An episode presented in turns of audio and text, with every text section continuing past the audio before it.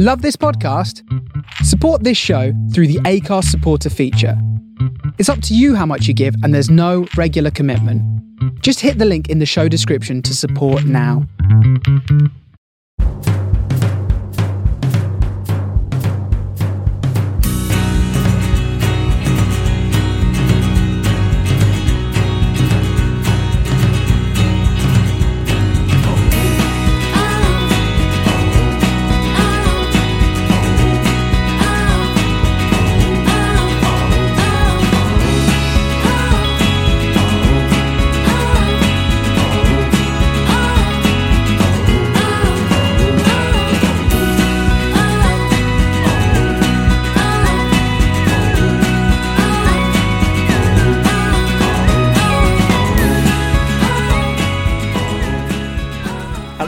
Welcome to this week's Man on the Post Extra Time. It's a very special extra time. First of all, we've got Jesse.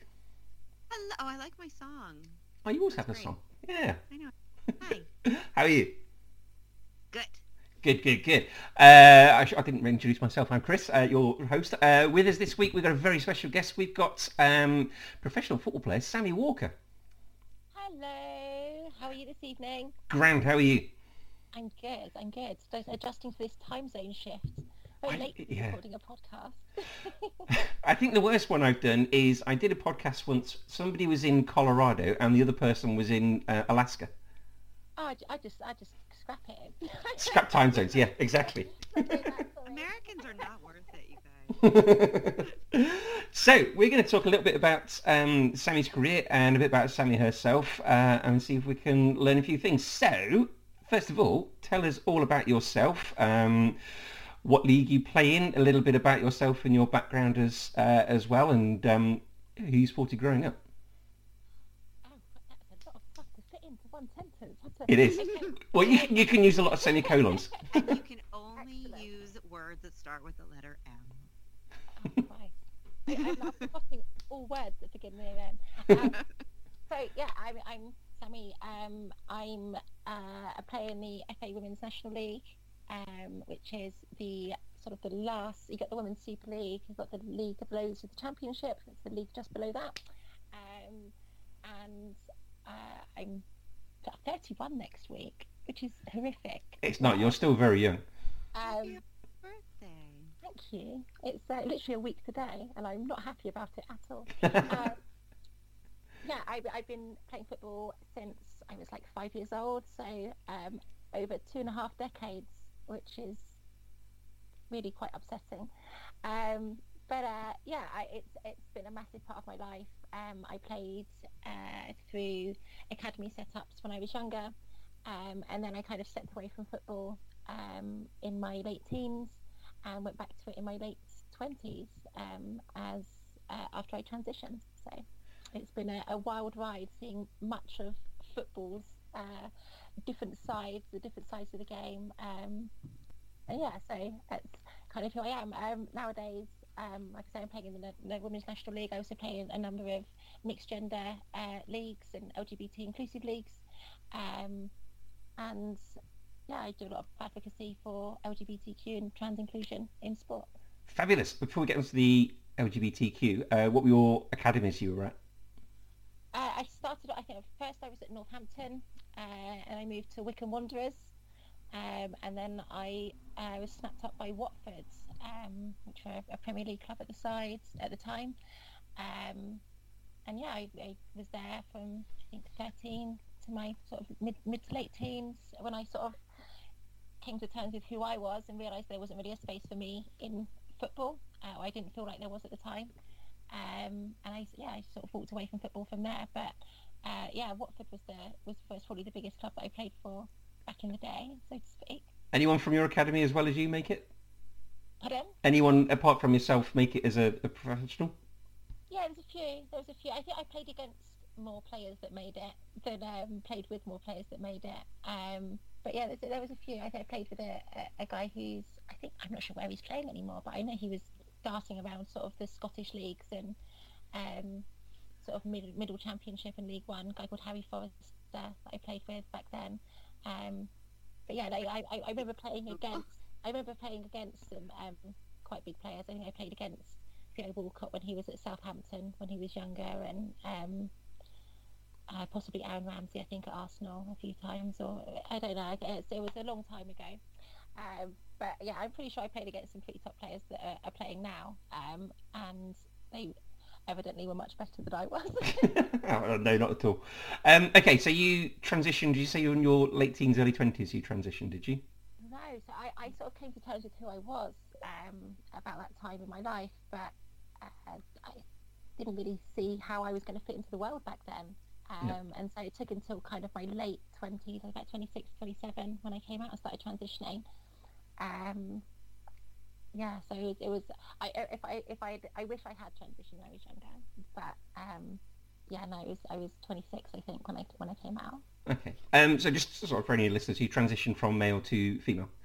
Indeed. Okay. Uh, did you always? So you're saying you felt different, um, and uh, you felt something had to change. Was it obvious that you felt you had to transition, or were there other things you thought might be the reason for your sort of state of mind at the time?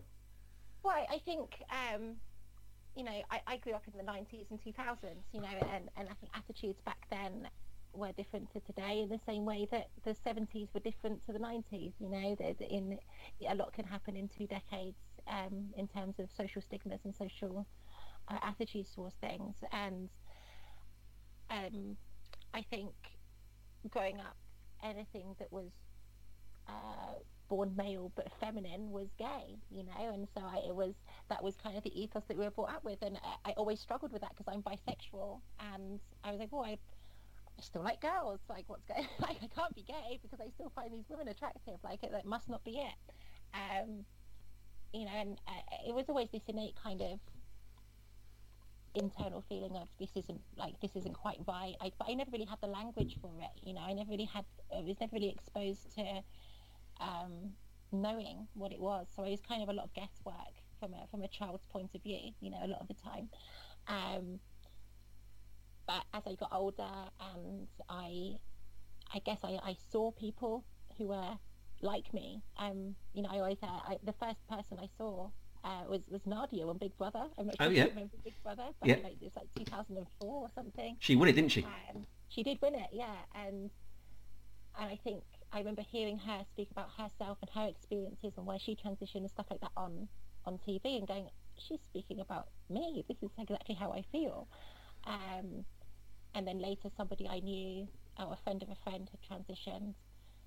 And then suddenly, it wasn't something that just people on TV that did, did. You know, it was something that, uh, oh, people like me can, you know, this is something that is normal, you know, or it became normalized to a certain degree. And, um, but equally, I, I recognized that I, I saw how trans people were treated. You know, you can see how trans people are treated nowadays, um, and it can still be pretty horrific. Um, so back then, I was just, I was terrified. You know, I just didn't want, did not want to be this person. I and I, I fought it for as long as I could. Um, and eventually I got to a point where I was like, I have to just accept who I am and be myself and hands down the best thing I ever did. You know, my life has changed dramatically and I'm you know much much happier now. Was football uh, a nice distraction from those feelings at that time? Yeah, Either playing yeah. or watching. Yeah, hundred percent. I think football has always been an escape for me. Um, exercise in general, but particularly football. Um, playing at a decent level, you have to you can't think about all your problems because you're too busy focused on the on the game, you know. And and so for two hours every Saturday, and for an hour on Tuesday, and an hour on Thursday, I got to just forget everything, and I just played something, did something that I loved, and that people thought I was good at, and that was all that mattered. And in in, in that moment, you know, and um, that was that was a, a real you know support to me was having that kind of atmosphere where I could just go and play football. Um, but ultimately, you know, football atmospheres are what football atmospheres are, and there's a lot of sort of homophobia, a lot of um, exclusion within, particularly the men's game, um, and it was it was both my safe place and a, an uncomfortable experience at the same time. Um, how does one transition? What is the process for how someone transitions in the UK? Uh, Tell him he's up. Not easy, I Um, can take, imagine. Well, Sammy, can I ask a, I guess like a pre-question to that question? Yeah, sure. Um, so I obviously coming at this from the U.S., but also um, as someone who's had younger students um, transition because now we're God, when, what year is this? 2021, um, and so I guess in a way that's you know we've we've come farther in certain situations, but I see even with my kids that I guess even when there's access that you didn't have to services and information, there still can be a lack of social support and um, familial and society support. So, Yeah, definitely. did you did you find, or are there ways to find even accessible, um, just information? Is are there ways for people, young people, to Yeah, I mean, find things like that? that yeah. I mean, there's there's a lot of there's a lot of charity services that now offer, you know, that have sprung up that are doing really good work um, and that kind of stuff. But you know, uh, we live in an age now where we have the internet. You know, I, I grew I grew up before dial-up. you know, we didn't have you know, we didn't have um, the internet in my house till I was probably in, you know in my teens. So, um, yeah, like it, it's a different world now. You know, I think there's there's a lot more access and exposure to it, and uh, I think that's you know shown by the fact that there's a lot more people coming out as gay, bi, trans, you know, uh, or whatever. It's, it's you know I don't think there's it's like a an epidemic of people. I think people are just much more comfortable with being honest with who they are now, you Yeah. know, and I think that's something that that social stigma has gone away, particularly with the younger generation. You know, there's you know. So what if somebody's gay? So what if somebody's trans? Like that's the young people's attitude. You know, if you're under 18, no one cares. You know, and I think that's beautiful. I think that's great that we've you know created that atmosphere um, for people to grow up in those non-judgmental spheres. But um, like I say, unfortunately, there's a lot of the decision makers are still middle-aged adults who hold their opinions they've still held, held for the last 20, 30 years. Um, in terms of uh, Chris's question, in terms of the transitioning thing, um, I have transitioned privately because the NHS doesn't really have a transitional provision in the UK. Um, there is on paper a provision, um, but the wait times at the moment for your first appointment be seen after your referral can be five, six years. Um, and so if you're, even if you're 18 and you go into it and you go, right, I know what this is what I want to do, you're going to be 24 before you get an appointment. do you have to be 18? Do you have to wait till you're 18? Yeah, I mean, at the moment, you have to, you, you can't prescribe uh, any hormones or anything to anyone under the age of 18, or they had been. I think that's recently been overturned, um, but legislation hasn't changed at the moment. Um, a lot of GPs, like for, for myself, obviously, I, I transitioned medically and hormonally, um, and my doctors still refuse to do blood tests for me, even though um, it's you know part of something that should be just included as, as part of my uh, you know well-being you know it, it would be uh, irresponsible to go and change all your hormone levels without being having them monitored um, but I have to go and fund all that privately because the, my doctors say well it's not an NHS provided thing and the only reason I'm in this situation is because the NHS aren't providing the thing you know so um, yeah, I mean, I, I can say it, it's different for everybody everywhere. Obviously, every country has different rules, has different has different attitudes. Um, you know, and it varies. So, like in the states, it's it's it varies so rap- like widely from where you live. You know, insurance to insurance, yeah. yeah, what insurance you have, what, what state you're in. You know, it's it, it's crazy. So, um, yeah, like it's how one transitions is is very much a case of however you can at the moment Mm. um, for a lot of trans people. Um, and I think you know it's it's there's been a lot of sensationalization over what transitioning is, the motives behind it, um, and ultimately, you know, this whole trans liberation thing is, is is just a group of people that just want to live their lives in a way that isn't the way that other people live their lives, and other people saying no, you can't do that, um, without really having any reason other than I don't like it. Um, Do we mention Uh, Irish comedy writers now? oh God, I don't want to say his name.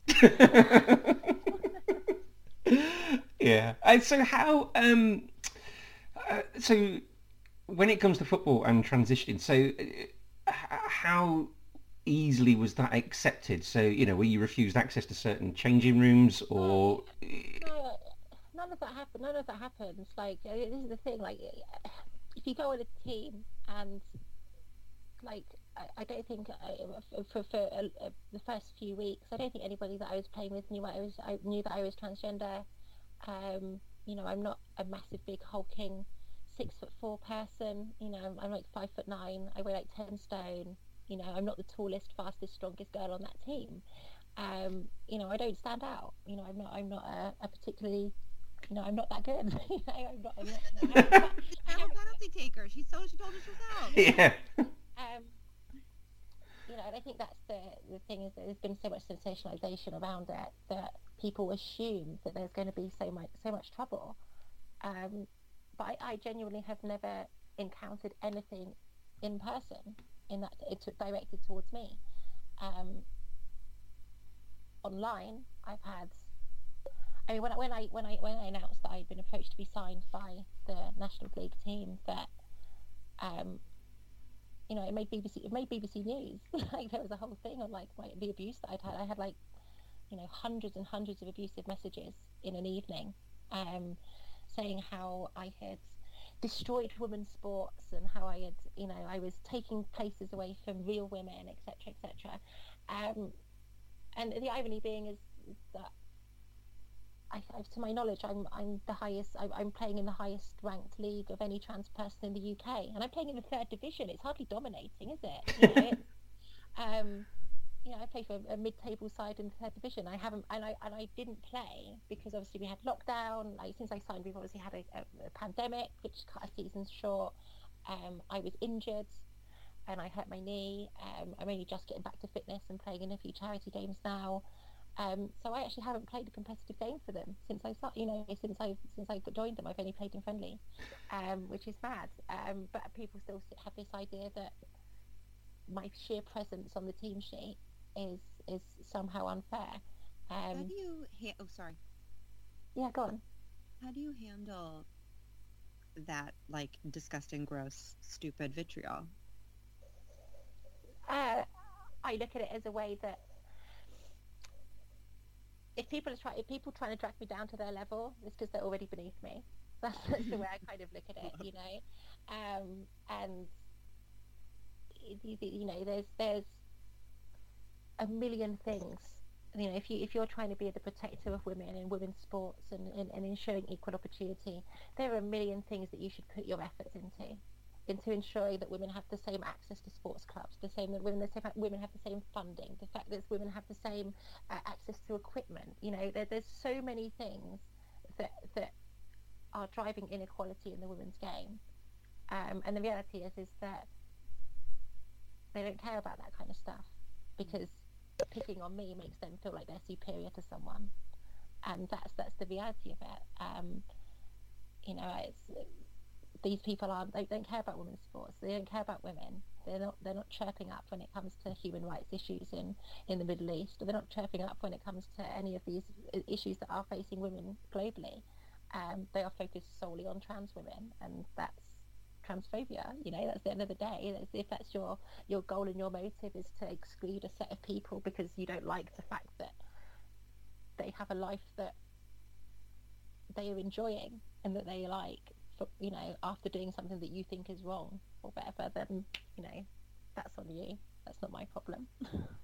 You come across on Twitter as someone who, um, I wouldn't say you see the sort of baiting as a sport, but you sort of see it as like, you know, there ain't no flies on me. I'll sort of quote tweet you, and if you start into my DMs, I'll screenshot you and expose you for, for what you are. Uh, But it, it must Yeah. at times get really, really on top of you. I mean, when you when you said you had those hundreds of messages, but you know, sort of message after message after message, the- y- y- you're you're a far braver person I think I could be on social media. I, I, I think, I think, I, you know, uh, there's very few fucks that I give, um, and uh, they're running dry constantly. Um, you know, it's just one of those. Uh, I don't want their problems to be my problems. Mm. and I make a conscious effort to uh, meet that kind of stuff with humour or with, um, you know, ridicule back. You know, I think that's kind of the, the reality. You know, you have to find a way of coping with it because it, it does get overwhelming at times, and there has been occasions where my mental health has suffered, um, particularly early before, you know, when I wasn't so used to being so exposed in um, the media or, or whatever. You know, I did struggle with it. Um, but you know, I, I've been in this situation now where I've been uh, a moderate target for trans exclusionary people for the last two years, and it's just like water off a duck's back now. Like it's words on a screen. What what you know that this is that's how they're spending their Friday nights. Do you know what I mean? That's how I look at it. I'm like, that's, that's that's your life. That's your life right here. So you crack on. You do that. I'll do my thing. We'll see who's more successful at the end of it. Do you report? Is there any point in reporting to Twitter, or do you just block and Uh, move I on? mean, it depends. Like, uh, if I see somebody who is only making accounts to target to, to be transphobic and to be abusive to or be racist or or whatever, you know, if if their sole purpose is just to troll people to upset them, then yeah, I probably will report them. Um, but if it's just someone with some bigoted views who's just like you know, or has has a religion that doesn't correspond with their, but like, you know, they have every right to believe whatever they want to believe. Um, and I'm a firm, firm believer in the right to free speech, but you know, freedom of speech doesn't mean freedom of consequence. And so, if you do say something pretty heinous to me, I will quote tweet you and put you on blast for my followers. and, and then there you go. There's, there's a bit of your medicine because that's what you're doing for other people all day. That's the content I'm there for with you. Yeah, yeah. I think there's a lot of people that, that just uh, follow me because I'm pedantic and and and gobby, but um, yeah, I I think, I learned think that word from you actually. what being But you're educating as well, yeah. yeah, I frequently describe myself as just a gobby cow who can do keepy ups. there's, nothing special about me. That's it. How many can you do? Uh, you'll get bored of counting before I drop the ball. Oh, really? Yeah, I'm fairly confident. Oh, wow. I mean, I, I, if I get to five, I'm happy.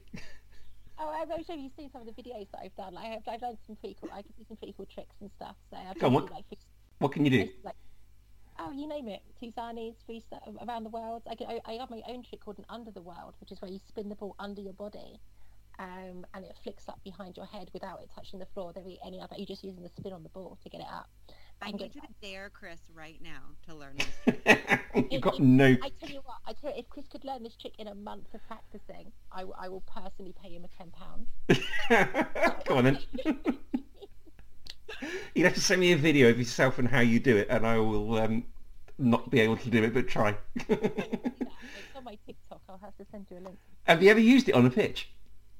In a game? Oh, God, I get, I get my legs broken if I try to- and it's- Wait, Sammy, can you do the thing where where I feel like it's only in movies and in the the um, Copa Sudamericana where you throw the ball, where you go for a throw in, but you do a Oh, like a handstand, a cartwheel? Yes. No, I'd break my neck.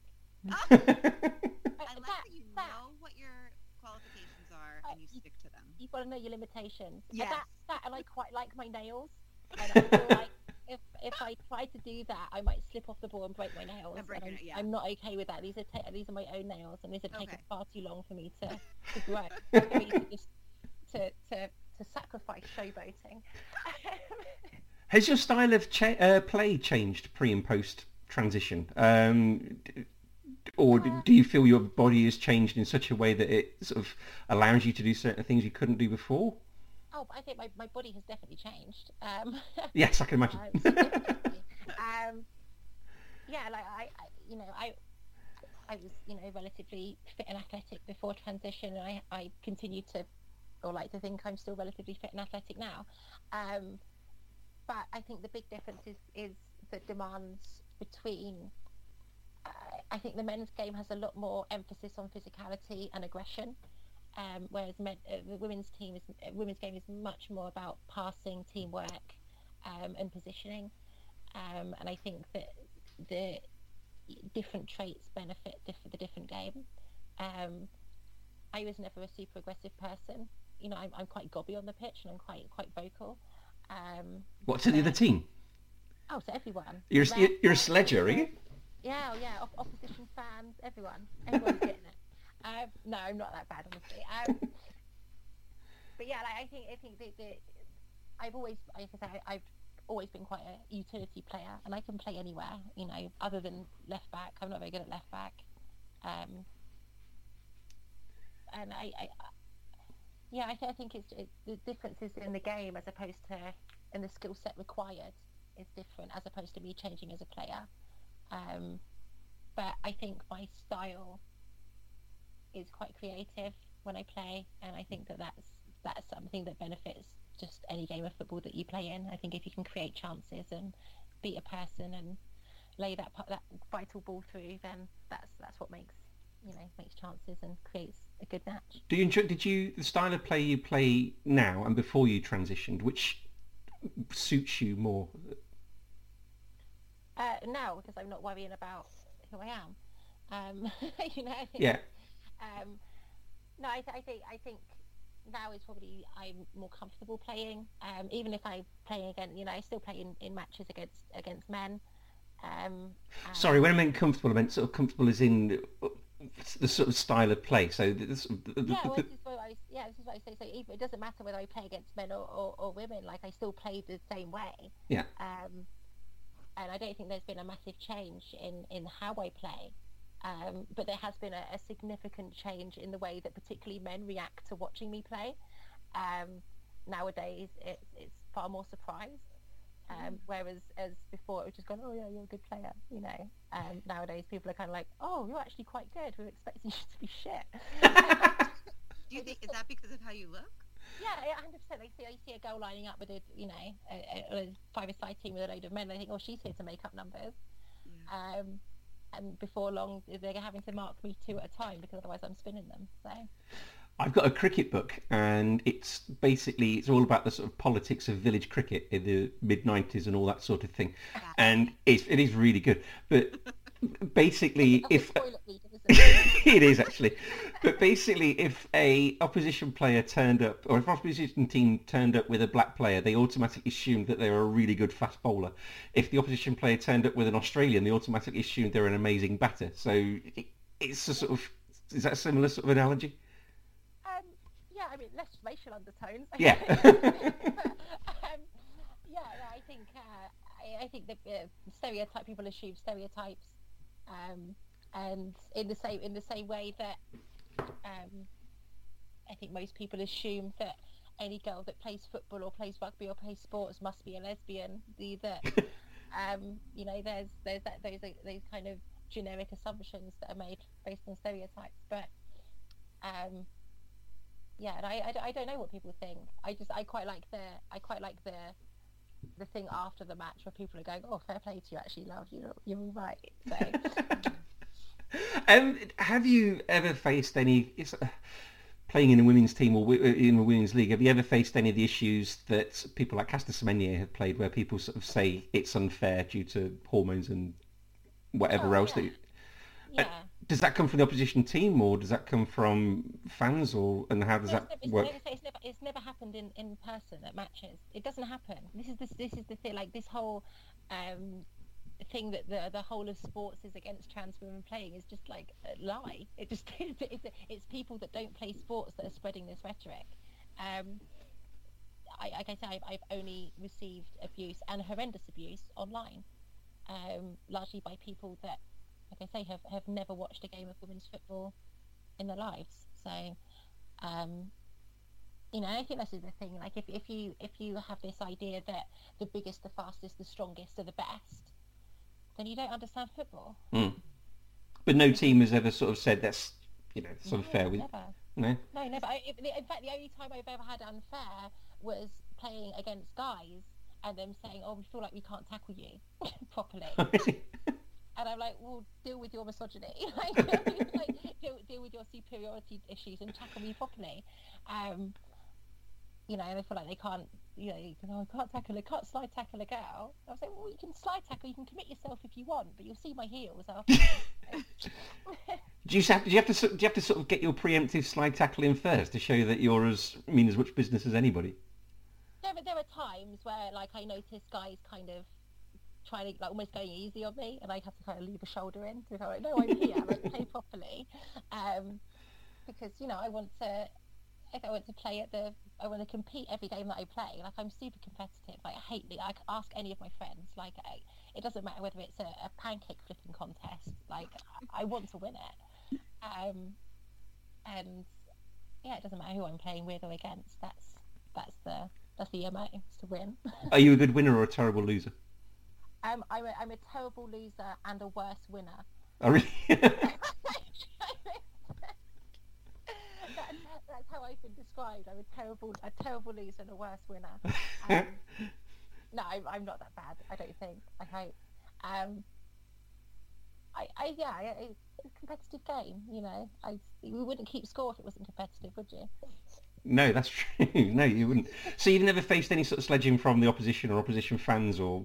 Never ever. I, I think um, there was uh, an occasion where I played, um, and there was like a um, whispers that there was a trans player on the pitch, but it was directed, but they misdirected it and just picked on the tallest, shortest head woman that was on the pitch. Oh, no. It wasn't me who picked, on.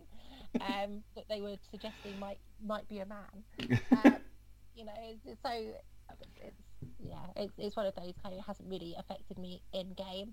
Um, but then again, I have you know, I, I keep who I play for, um, because I want people. What about you? Can you hear me? Um, Sammy, I wonder.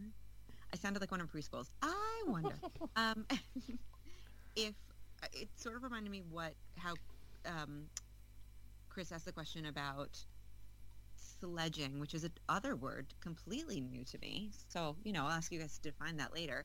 Um, and you were saying it was like, you know, people totally unrelated who have no idea what the actual issue is, who are just peeking in from the outside and offering their very unwanted views. What somebody in the um, abortion movement here said about anti-choice people that they're protecting us to death, where they're like, "We are gonna fight for you so hard."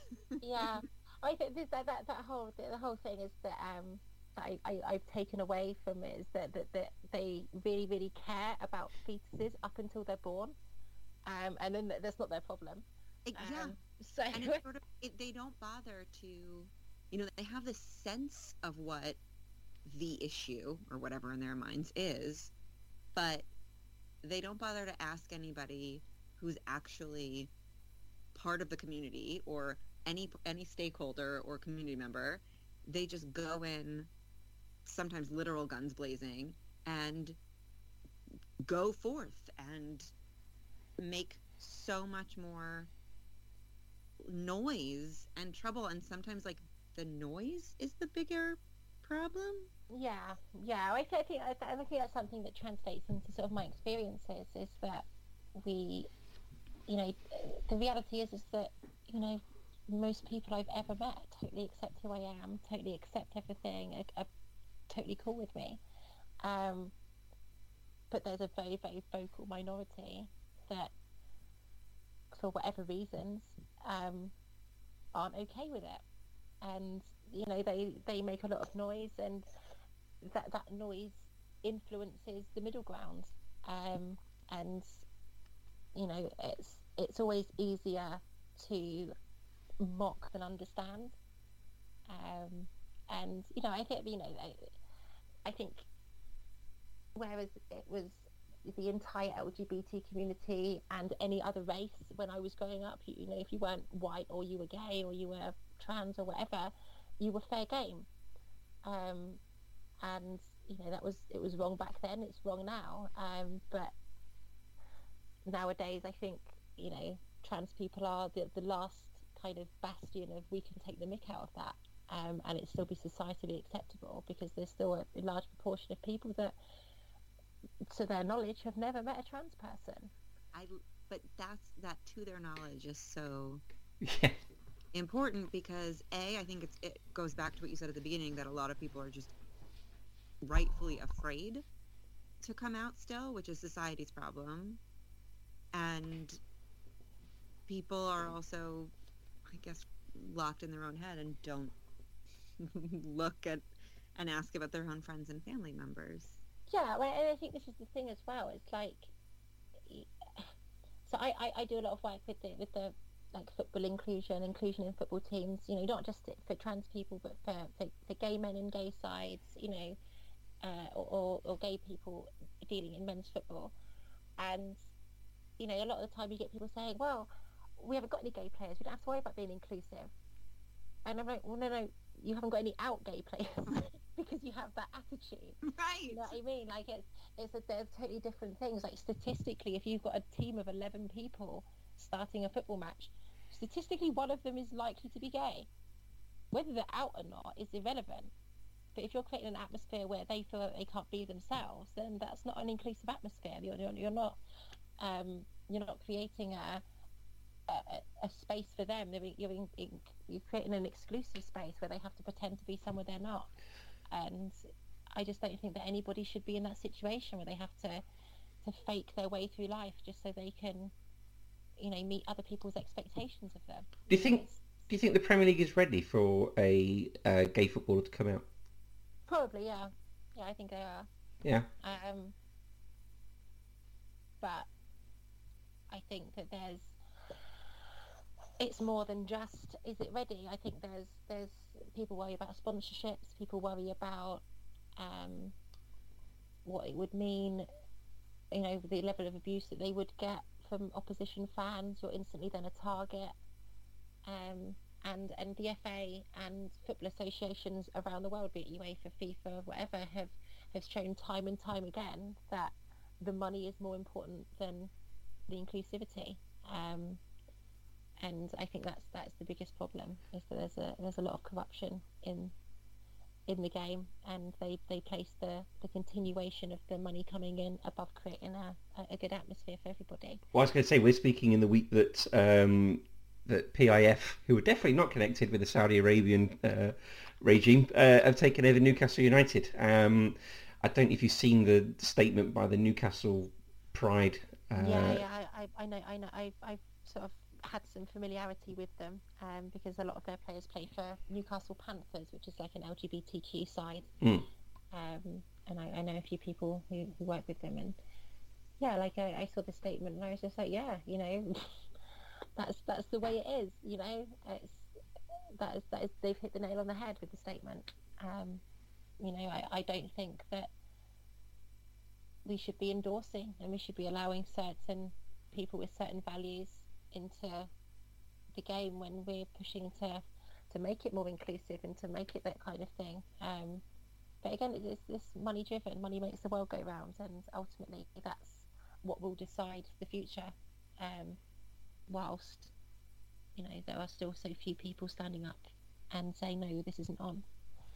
Do you think uh, football is ready for a trans player to play? Uh, maybe for uh, sort of national team level for because I think maybe uh, while the women's Super League is is getting more and more prominence thanks to the new TV deal. Traditionally, I think most people know that, um, or most sort of lay people know um, women's football maybe through the national team. Do you think the national team is, or fans of the national team will be ready for not new, not fans, new fans uh, of I the mean, national team? Are they ready for a trans footballer? I mean, if they give me a call up, I then, was gonna say, is that you know, you want? And do you need to tell us some news? It's I'm just so happens say. that yeah, no, um, no, I- you know, I, I think the reality is is that that a trans player will always be judged on what they look like. That's Yeah. the reality of it. Um, and uh, there has been very little mocking of what I look like because I don't look like a dude. you know, it's one of those. uh, pe- You know, I've never been. They, they have they have used sensationalist, you know, sensationalized images of of trans athletes against, you know, five foot one, you know, women. Mm. And we're like, well, look at the size of this, per-" and they're only like five foot nine. you know, they're just next to a really short person. um, and they don't, you know, they always fail to recognise that the variation within you know the smallest footballer to the tallest footballer. You know, there's there's many many professional footballers that are way taller than me. You know, like uh, the French centre back. I think it's Wendy Renard or Renard. Yeah. She's six foot two. Yeah. Like she's huge. Like she's she's a, she's a unit. I Like mean, look, and- Lionel Messi took growth hormones, and he's five foot five. yeah, I mean, isn't isn't that cheating to gain an, an, an And advantage? there you go. you know, but that's you know that's the reality of it. You know, and a lot of the time it's people who are saying stuff against trans people saying, uh, you know, they have a a GC, GCSE or you know basic high school understanding of of biology, and they think that that makes them a geneticist, and they that they understand endocrinology. But um, yeah, like I. I I think it's the same with anything. The moment you're the first to do anything, you will always be met with backlash. Um, and the way that I see it is that I, you know, I'm not to uh, be breaking any boundaries down. You know, in my career, I don't think um, to that extent. But hopefully, you know, we can plant some seeds and you know grow some trees that someone else is, will benefit from the shade. You know. I remember Steve Bull going to the World Cup in Italia 90 when he was a third division player, so there's always time. I, well, yeah. I mean, I, I appreciate the the the faith um, shown in me to, to do this, but I, I'm fairly sure my my shot at that has, has long passed. But um, yeah, like I say, if uh, if if you, any anyone involved in the England women's turf is, is listening, let me know. Um, Um, we have there are two trans players playing now in the NWSL, which is going through its own nightmare right now, and thankfully that's not something that we're talking about. But um, so there are two trans players, um, and they both of the players use they pronouns, and Quinn is was called up for the Canadian national team yeah, and I think I'm not sure whether Kumi Yokoyama was called up for Japan, um, which I should probably know, but I don't. Um, and for Canada, that was a huge revelation, both because they were the first trans player called up, but also because Canada's national team had never had um, a policy either on trans players or even like an LGBTQ policy before. So Yeah. I think, like you said, it, it's like one seed could become a huge forest. Yeah. That's a terrible metaphor. Oh my God, why are you letting me? Um, but I just like when you you said that when you grew up, you you know you didn't even have the language, and now you're No. seeing these players. yeah. I think that's the. You know, I, when I growing up, I had no idea what a trans person was. I just know how I felt. um, and I didn't know what how to put that into words. And it wasn't until I got older that I was like, oh, okay, that's that's what it is. Um, but again, you know, there's the, there's a difference, I think, between somebody who, uh, you know, you've given two examples of, of two non-binary people um, who uh, are in a slightly different situation to me, having transitioned from male to female. Hmm, yeah. Um, and so, and it just shows that actually the, the, the, no one's kicking up a big fuss about it because they're not being perceived as cheats. You know, people, people, the, a lot of the thoughts thrown at me is that, you know, I, that I couldn't make it in the in the men's game, so I've so I've gone through this whole transition, of, like falling off of the social hierarchy, going from being, you know, uh, just so I can what play third division, so like it's just ridiculous. Do you know what I mean? Like the, the notion that I would go through all of this just so I can play third division football in the UK is mad. Everybody's um, gonna be like, you did this just so you could be on the Man on the Post podcast. yeah, this is this is this this is like six years of my life. This, this, has, has, has been leading up to this moment. And a- after, after I hit the, the, the cancel button on this call, I'm just going to detransition. I've I've achieved- I would have achieved everything that I could have wanted to. Have you had this um, pill there the whole time, this sort of detransition pill, and you've just been waiting to come I on here? lotion. yeah, it's uh, yeah, it's uh, yeah, it's, it's, it's, you know a lot about this, Jesse. Um, yeah, you know what? I read everything on. It's on. Um, it's on Facebook. I've Uh, read it on Facebook. It yeah. must be true.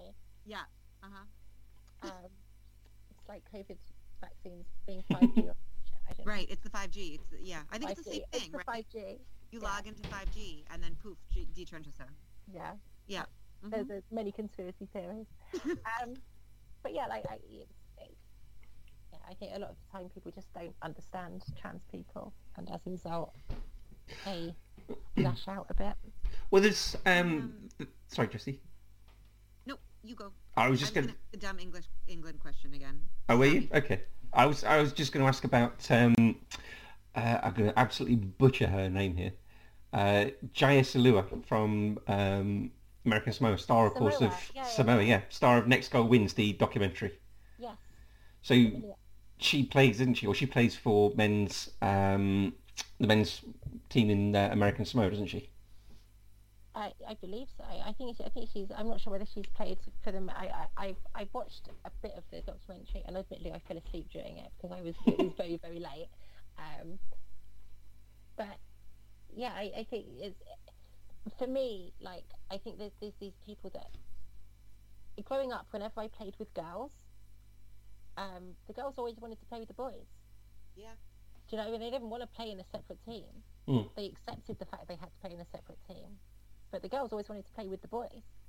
Um, and so for me, I, I I try to see it as a, a uniquely privileged position that I am a woman that gets to play with the men a lot of the time, um, and people would prefer that I play play with the men. Um, but I think it's it's indicative that if you if you gave young girls the same opportunities and the same encouragement to play football um, with boys all the time, and they- it was always playing in that type of environment. I, I have no doubt that there are there are women's players that would play in the highest levels of men's game. Um, you know, I, I think there's this common kind of misconception that, um, you know, that, that an average sort of pubs pubs team, like some Sunday league team, would beat a professional women's side, and it is absolutely mental. there is no way that uh, a load of middle-aged dads are gonna are gonna run rings around um, some professional professional women's athletes. It just doesn't happen. Um, and I think that you know there's in, in LGBT like charity tournaments that I've played in, a lot of the time it's mixed gender, um, and you you might have one side that's got four women out of out of the five or six players that are on the pitch, and you you see certain sides will go, oh, they'll be easy to beat, and they're not. you know, there's not. You know, I think there's just like a there is a certain arrogance to to, to some guys, particularly in sports, that I think um, is prevalent, and I think that shows up a lot. That's uh, it's very sort of alpha male jock behaviour, isn't it? Yeah, yeah, and I, I think that's again, if you're into sports, and, and I think this is one of the, the, the I, I come from a unique place where I have witnessed that, but not that, um, and sort of seen m- many facets of the game, and that kind of that is what is sort of bred into young male players is that competitive arrogance like i'm the best. I will be the best. I'm going to work hard. I'm going to do that. Um you know and it's it's i think it's just yeah it's i, I wish that that young girls had the same opportunities that that, that young boys do because the women's game and women in general have so much more to offer the world than you know the men's game has reached its pinnacle i feel. Um Oh, you think you, th- you think that the sort of men's game is sort of, but is it sort of about the bubble is about to burst, or you think it's sort of got as much as it can do, or I just, yeah, I just, I don't see um, where it grows from where it is. Um, in terms of uh, business, in terms of uh, uh, a setup, um, and it's it's rapidly becoming uh, almost like a franchise system, um, which I don't think is good. For, is good for football. Um, whereas I think the women's game, you know, they still rely on young talent from the local area and developing players and I feel like that's much more in the ethos of what football is about and what sport should be about. have you ever played abroad? Uh, only on holiday. Yeah, you never played for a club abroad.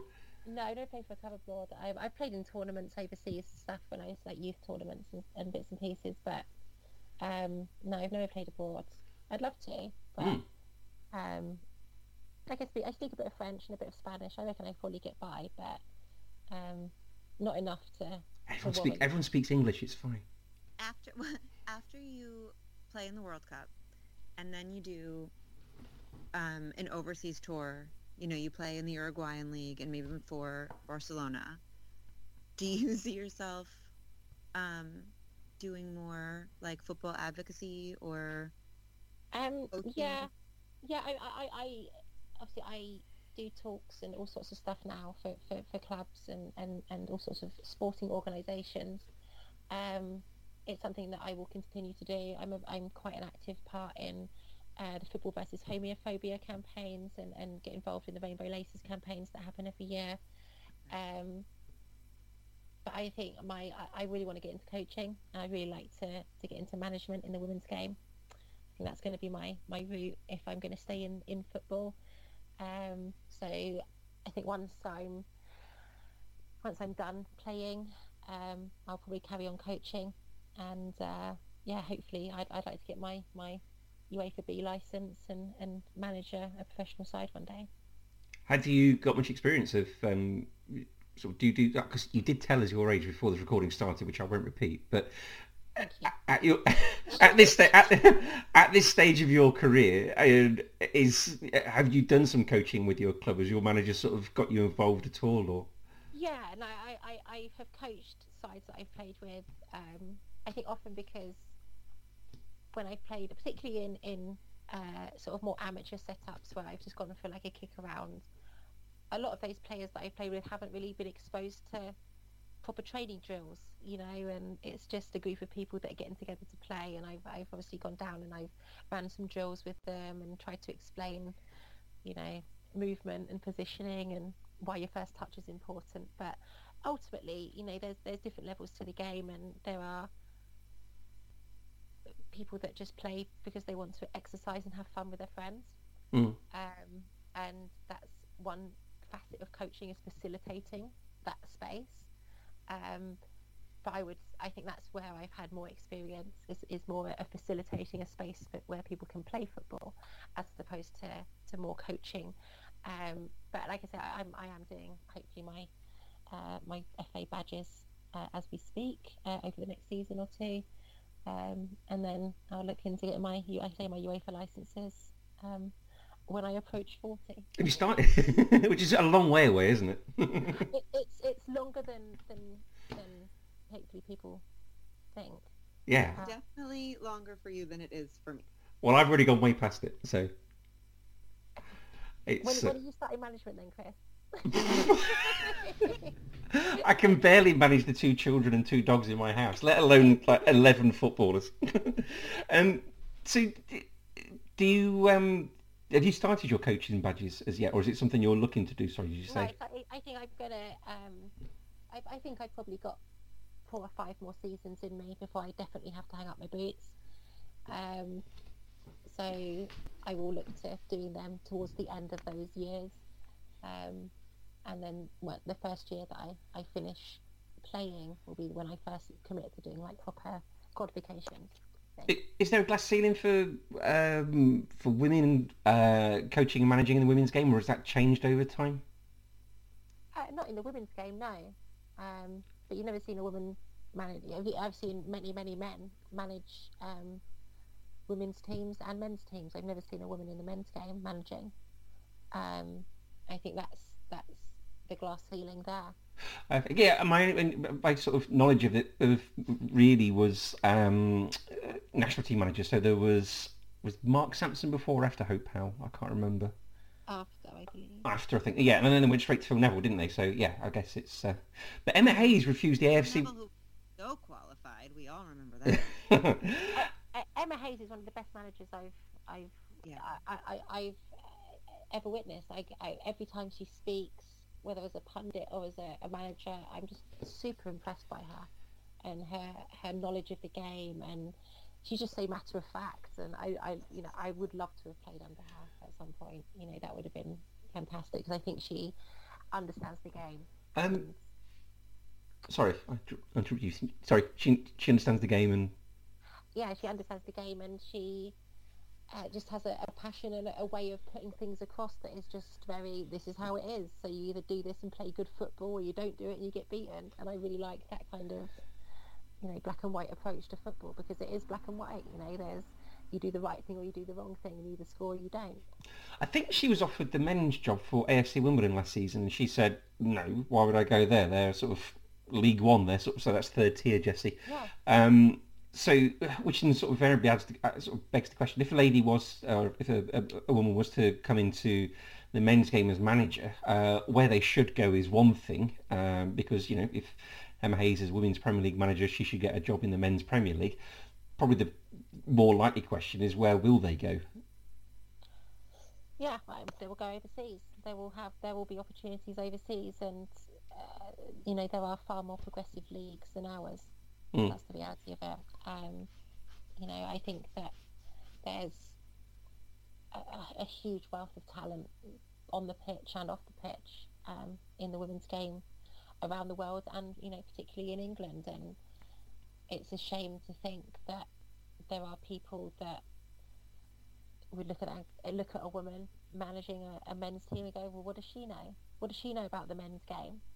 Um, and I'd argue that those people, you know, probably haven't kicked a ball in 20 years and just, you know, go and watch, go and watch it on a Saturday, you know, and being a fan doesn't mean that you're a good, you're, you know the game. Unfortunately, that's the, the whole, the whole, the whole charade of football, isn't it? You know mm. that it's, you know, everyone bitches and moans about your team, but no one's, no one could do any better on the pitch. So If you were to put a sort of guess on as to how far we are away from uh, a woman managing a professional men's club, do you reckon five years, ten years, or next week, Um, or what do you think?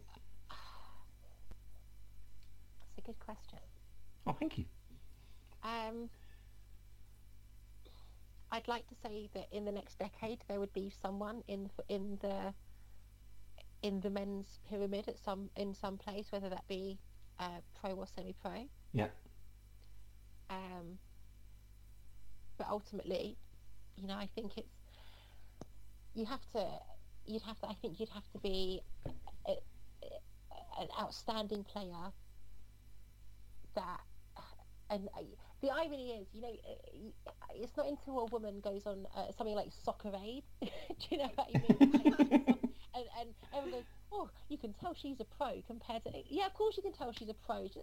She's a good footballer, you know. I think you have to. It's not until people see women playing, and they go, oh, actually, they're totally comparable to the men that they get any respect, you know, like, um, and I think that's that's the ultimately the problem, isn't it? Is that there's there's uh, I think uh, women would struggle to look after the egos of all of the male players.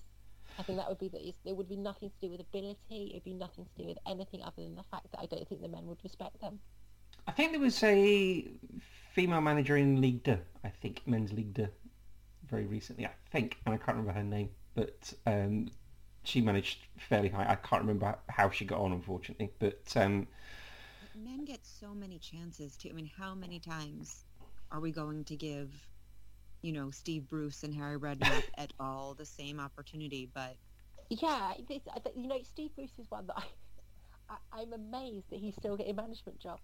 Right, um, uh, especially in the Premier League, because I think he's only ever just been crap. like, admittedly, he has had a series of particularly crap sides, whether that be Birmingham or or Newcastle now that are you know falling apart are in financial disarray and mismanaged, whatever. Um, hope maybe that will change now with the takeover. You never know. Um, but yeah, like I, it, I, I'm with you, Jesse. Like people get way too many chances. Get some new blood in. Like if if they fail ten times, just don't give them the job again. and I don't see a woman getting that many. I mean, she could have one bad match, and, and they're going to blame the fact that she's a woman and kick her out. A hundred percent. You know, I, I think that yeah, as a, as a someone who, if you played in the men's game and like like Steve Bruce or you know similar players, how you know people like Harry Redknapp, who's I think ever, ever won anything. I think he won a, a did he win an FA Cup with Portsmouth or something once? Harry Redknapp did, yeah. Yeah. Um, top top trivia, top knowledge there. Um, the yeah, unless unless you're in that situation, you know, I just can't understand. You know, these people are being paid money you know, proper money, you know, to do to, to fail repeatedly. Um, yeah, no, it baffles me. It really baffles me. I, but I, I agree, Jesse. I don't think women would have the same opportunities. Well, just Um, think, by the time you get your uh, coaching badges and qualified, you too could be on that gravy train. I yeah, well that this is this is this is the plan, right? I've said about ten years. I've got maybe ten years till I'm in that situation where I've got enough experience to do it. Um, maybe I will be the next the next Steve Bruce, but with better. No, no, no. You and I'm saying this because Christopher Etchingham is on here. Or I would definitely pick a different comparison. You're going to be the next Jurgen Klopp, only better and with better teeth. I don't know. Better glasses, maybe. Yes, He's not wearing them anymore, is he? Chris. Honestly, I, I, I, I preferred glasses glasses Klopp to non-glasses Klopp. yeah, I think we all did. Sorry, Chris. I, I, I, I feel like like glasses Klopp was kind of like a geography teacher that you kind of fancied. I really. Yeah, Leipzig did not do well by him. But uh, yeah, I, I, yeah, I, I, I, I can tell you like there, there, there are many, many people that I'm like I kind of fancy you, and I have no idea why. Um, and Van Dijk. Jurgen Klopp, Jurgen, get- Jurgen Klopp is on that on that list, along with like the comedian James Acaster. Couldn't tell you why he's attractive. My daughter likes him. Love him. Um, I have to look him up now. Well, it's, he's very good. He doesn't like Ricky Gervais either because of Ricky Gervais's anti-trans. Because Ricky Gervais is a terrible human, but okay, carry on. Yep. yeah. so would you be a tracksuit manager or would you be like a sort of um, suit manager? Oh, tracksuit manager. Yeah? Tra- yeah, boots on the side of the pitch, just in case I need to go on. I'd, I'd be wearing shin pads, just to, you know, just to get in the in the mood and the spirit. Just one Um, last call up. Yeah, yeah, yeah, yeah. I always have a kit on underneath, just in case. Oh, John Like- Terry. Like, like, like Superwoman, I'd run into like a phone box. And just come you know, out. I feel like Diego Lay them. Simeone under that same black suit. That's what he's wearing because he he does that weird like screaming Argentinian gesturing on the side, and part of me thinks that that suit is actually Velcro. What is rip off? Like a like a one rip off, like a like Yes. like the Chippendales. Not the Rescue Rangers listeners. Um, That's what you should get. is there... Sorry, guys. Do you mind if we take a, a, a two minute break? Is that okay? Ooh, Well, I was just about to wrap up if that's okay. Unless, oh, wait, that's yeah. unless, there's, unless there's anything else you want to um, discuss that, that we haven't so far. Uh, no, no, I think we're good. Cool. Um, uh, oh, oh, is there? Yeah, um, uh, Trans Radio UK football match um, that we played in recently um, in the National Affinity Cup. Um, we have other matches coming up, um, and hopefully we are looking to organise a first friendly match between a women's team and a team that is uh, comprised solely of trans women. Um, which will be uh, the first time that's ever happened in the world. Um, and it'll be very interesting to, to see a team of semi-pro women come up against uh, every trans woman that we could find, basically. Fabulous. Where do we find out more about that? Uh, it, it- we sh- I should be able to release more info about November time, so if you have to follow me on my social media, and I'll uh, release all info on there. Um, but yeah, like it'll be it'll be really interesting. We, we were we were joking actually um, that uh, it'll be the first game that I go into that I wouldn't actually mind losing, just because it just kind of shoves the rhetoric up everybody who's like, oh, it's unfair, it's unfair. Um, but obviously, you know, we'll, we'll play to win the same as any other game because I, I, I can't, I couldn't throw a match. I'm too competitive. um, so if the, people do want to follow you on Twitter, how do they do that? um, I'm at number seven, as in N O, and then the number seven. Uh, Sammy, so at no seven Sammy, um, on pretty much everything, whether that's Instagram, TikTok, Twitter, Facebook. Yeah, so The absolute lot. across, across the board. I got I managed to nail down a, a, a an at symbol that works on every single social media, um, and so I have concurrence across the, the whole board, which is rare. I think a lot of people are like, oh, I'm this on this and I'm this on this. uh, it's nice, quite nice to have the synchronicity. You must be worthy of a blue tick by now. Uh, you know what? Like, so to get a blue tick, you have to apply for one, Yeah. and I feel, I feel like it's a bit like I don't know. I feel I feel like it, I feel like if it was earned, for your your your contributions to Twitter. Um, eager, eager to have a blue tick, but but knowing that that actually to get a blue tick you have to kind of go grovelling to Twitter and say, please, I'm someone worthy of a tick, um, makes it somewhat less appealing to me. I'll be honest. no, I understand that. But uh, who knows? You know, like I, I, I've, I've got my fingers in a lot of pies, so hopefully they, um, I will get a blue tick from somewhere. Yeah, um, you're bound to. at some point. But uh, I think I need to be have a few more followers than I do now before people start taking me that seriously. Oh, fair enough. Right, Jesse, if they want to follow you, how do they do that? I mean, they can, but they don't have to. Yeah, I'm they do. Jesse Jessie Loesch, just on Twitter. Brilliant. Right, well, thank you ever so much, Sammy, for joining us. Really, really appreciate that. Um, and I hope you come back on again at some point. It's been a pleasure. I'll come back whenever you want me. Oh, lovely, jubbly. Right, brilliant. Well, thank you ever so much, Jesse, as well. Thank you guys. This was great. It was. Thank you for listening, and always remember to keep your man on the post.